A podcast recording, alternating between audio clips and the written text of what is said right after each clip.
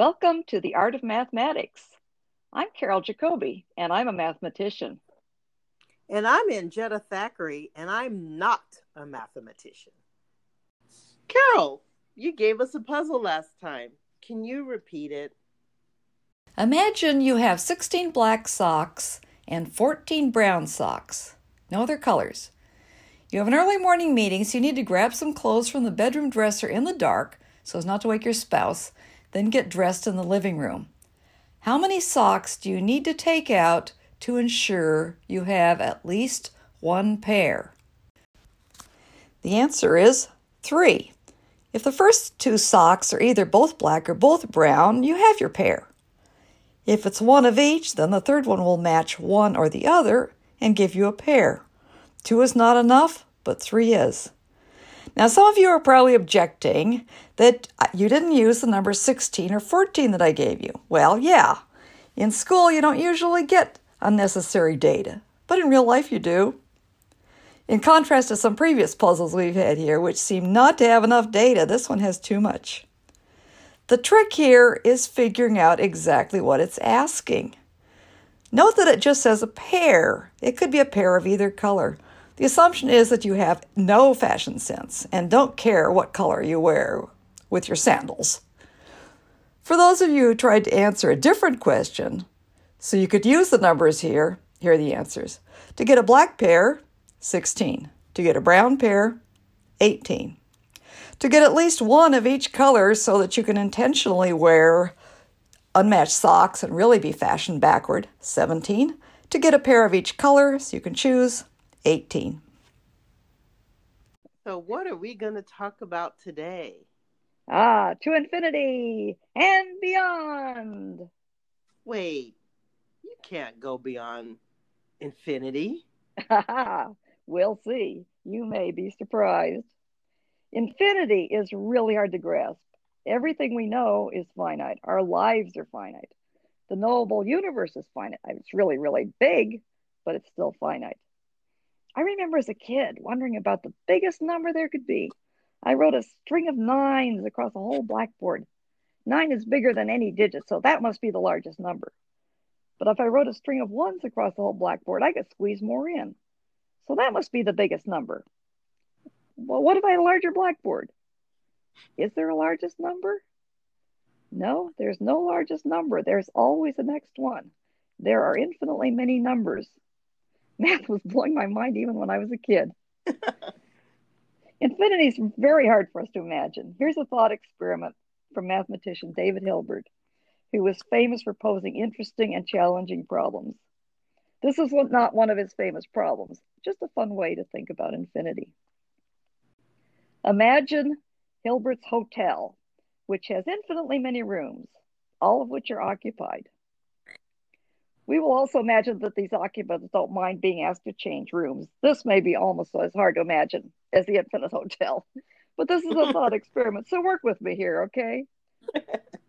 Another traveler shows up and wants a room. Wait a minute. Isn't he out of luck? Didn't we say the place was full? Yes, the place is full so far.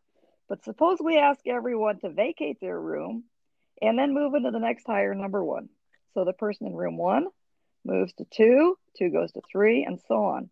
Everybody gets a room, and room one is now available for the traveler. There's always room at Hilbert's Hotel. Okay, you got that? Isn't that weird? It gets weirder. Now imagine an infinite bus with an infinite number of travelers, and that shows up. Okay, this is getting really crazy you could put one or or maybe two in the hotel, but the rest are out of luck. Right? Well, well, there's a way to do it. Here's how you do it.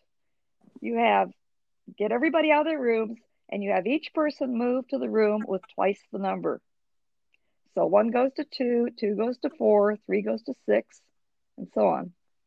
Now all the odd numbered rooms are available, and there are infinitely many of them. This hotel can accommodate infinitely many people, even when they're already full. Crazy, huh? Now imagine infinitely many buses show up, each carrying infinitely many travelers. Can the hotel take them? Oh, oh, oh. Now my head is starting to hurt. oh, okay. I'll leave that one. As they say in the textbooks, the proof is left to the student. it can be done. It's tricky, but maybe by the end of our conversation, some of our listeners will figure it out. But it is tricky. now, as you can see, infinity doesn't act like ordinary numbers. And for many years, people didn't accept it, saying, for example, even though the numbers go on forever, it's just potential infinity, since we can't grasp them all. The thing about infinity that made people crazy is exactly what we saw in Hilbert's Hotel. If you think about how you count things, you go one, two, three, and so on. You associate each item with a unique number. This is called a one to one correspondence. For example, suppose you have a 99 seat theater and all the seats are filled. Yeah, I know in the age of COVID, you may not remember what going to the theater was like or a stadium. We used to do that. But another thought experiment imagine a 99 seat theater with all the seats filled. If all the 99 seats are filled, you know that there are 99 people in the theater. You don't need to count them because you put them into one to one correspondence with the 99 seats. Hmm. So, this is how we can figure out how big sets are. And we can do the same thing with infinity. Some collection is infinite if we can put it in the one to one correspondence with the natural numbers one, two, three, and so on. For example, we can pair up the natural numbers with their doubles one with two, two with four, three with six, and so on, just like we did with the infinite bus. There are exactly as many even numbers as all natural numbers, even and odd. Wait a minute. There are more natural numbers than even numbers, right? Yeah, there are. There are like twice as many, you would think. And that's exactly why people objected to infinity, because you have a set in a one to one correspondence with something that's strictly larger. Numbers don't work that way. You can't take three items and put them one to one correspondence with four items. It doesn't work. but then in the 1870s, Georg Cantor developed a theory of infinity and it used this odd characteristic to define infinity.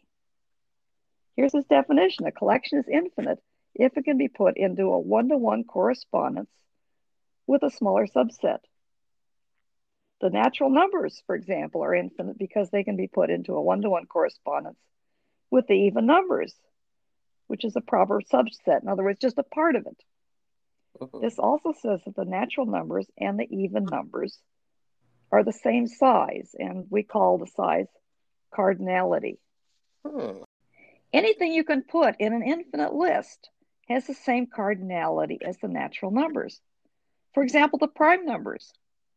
So there are just as many prime numbers as even numbers, as natural numbers, in fact, as integers, positive and negative. Now, that last one is tricky the integers go off to infinity in both directions, so there's no first negative number. So how do you start? Here's the secret. The correspondence does not need to be in order. It just needs to be a list.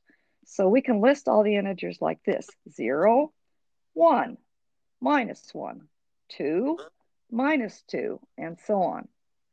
Now, what about fractional numbers like 2 thirds or 3 over 2?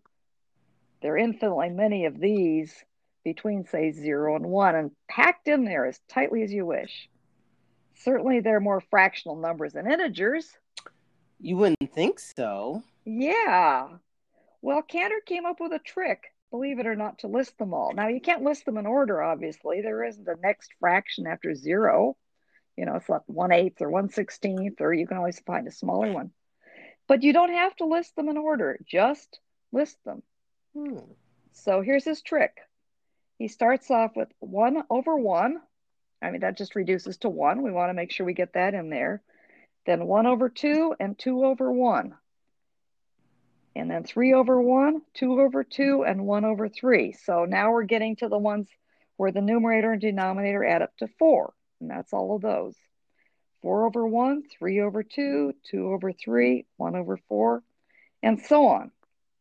And eventually, somewhere in this list, you're going to get to every fraction that anybody could come up with.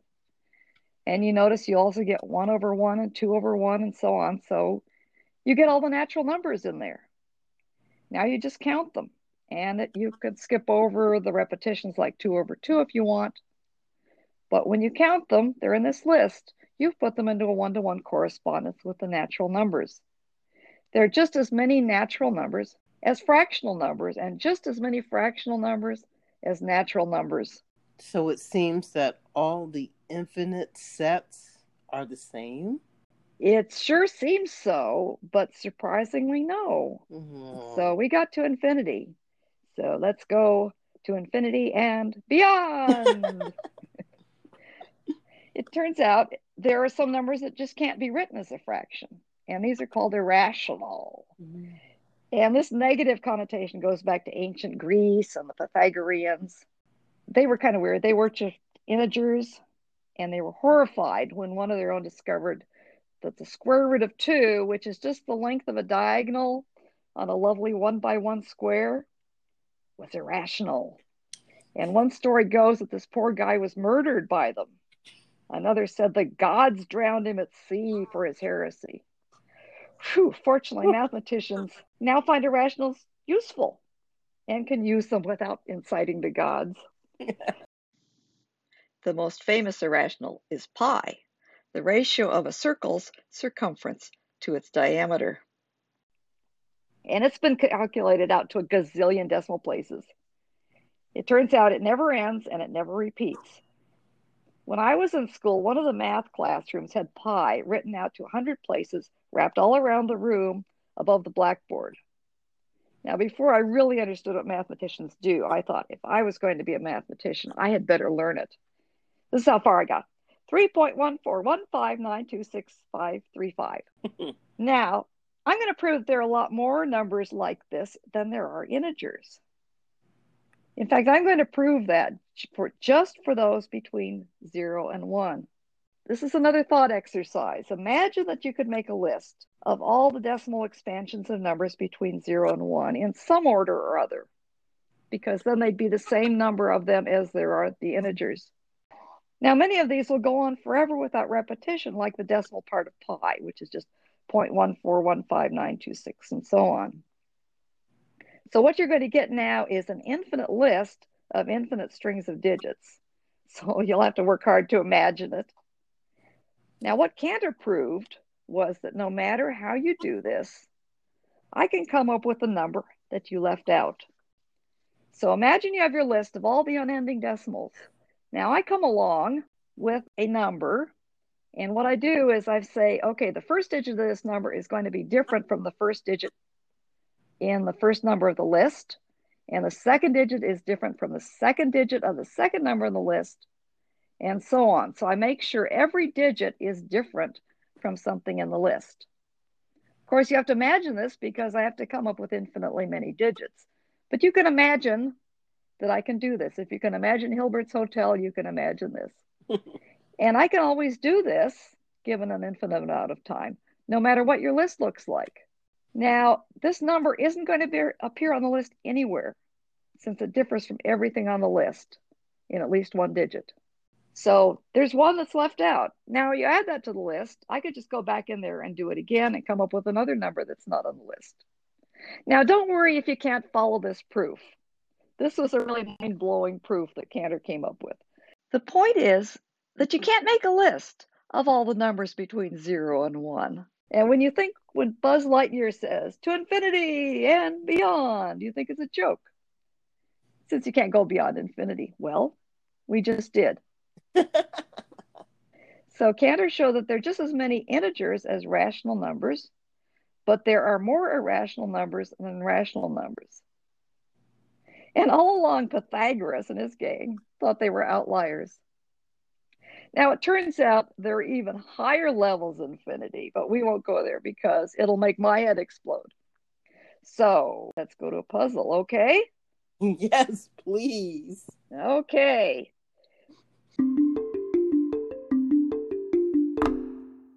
This is called Three Dirty Children.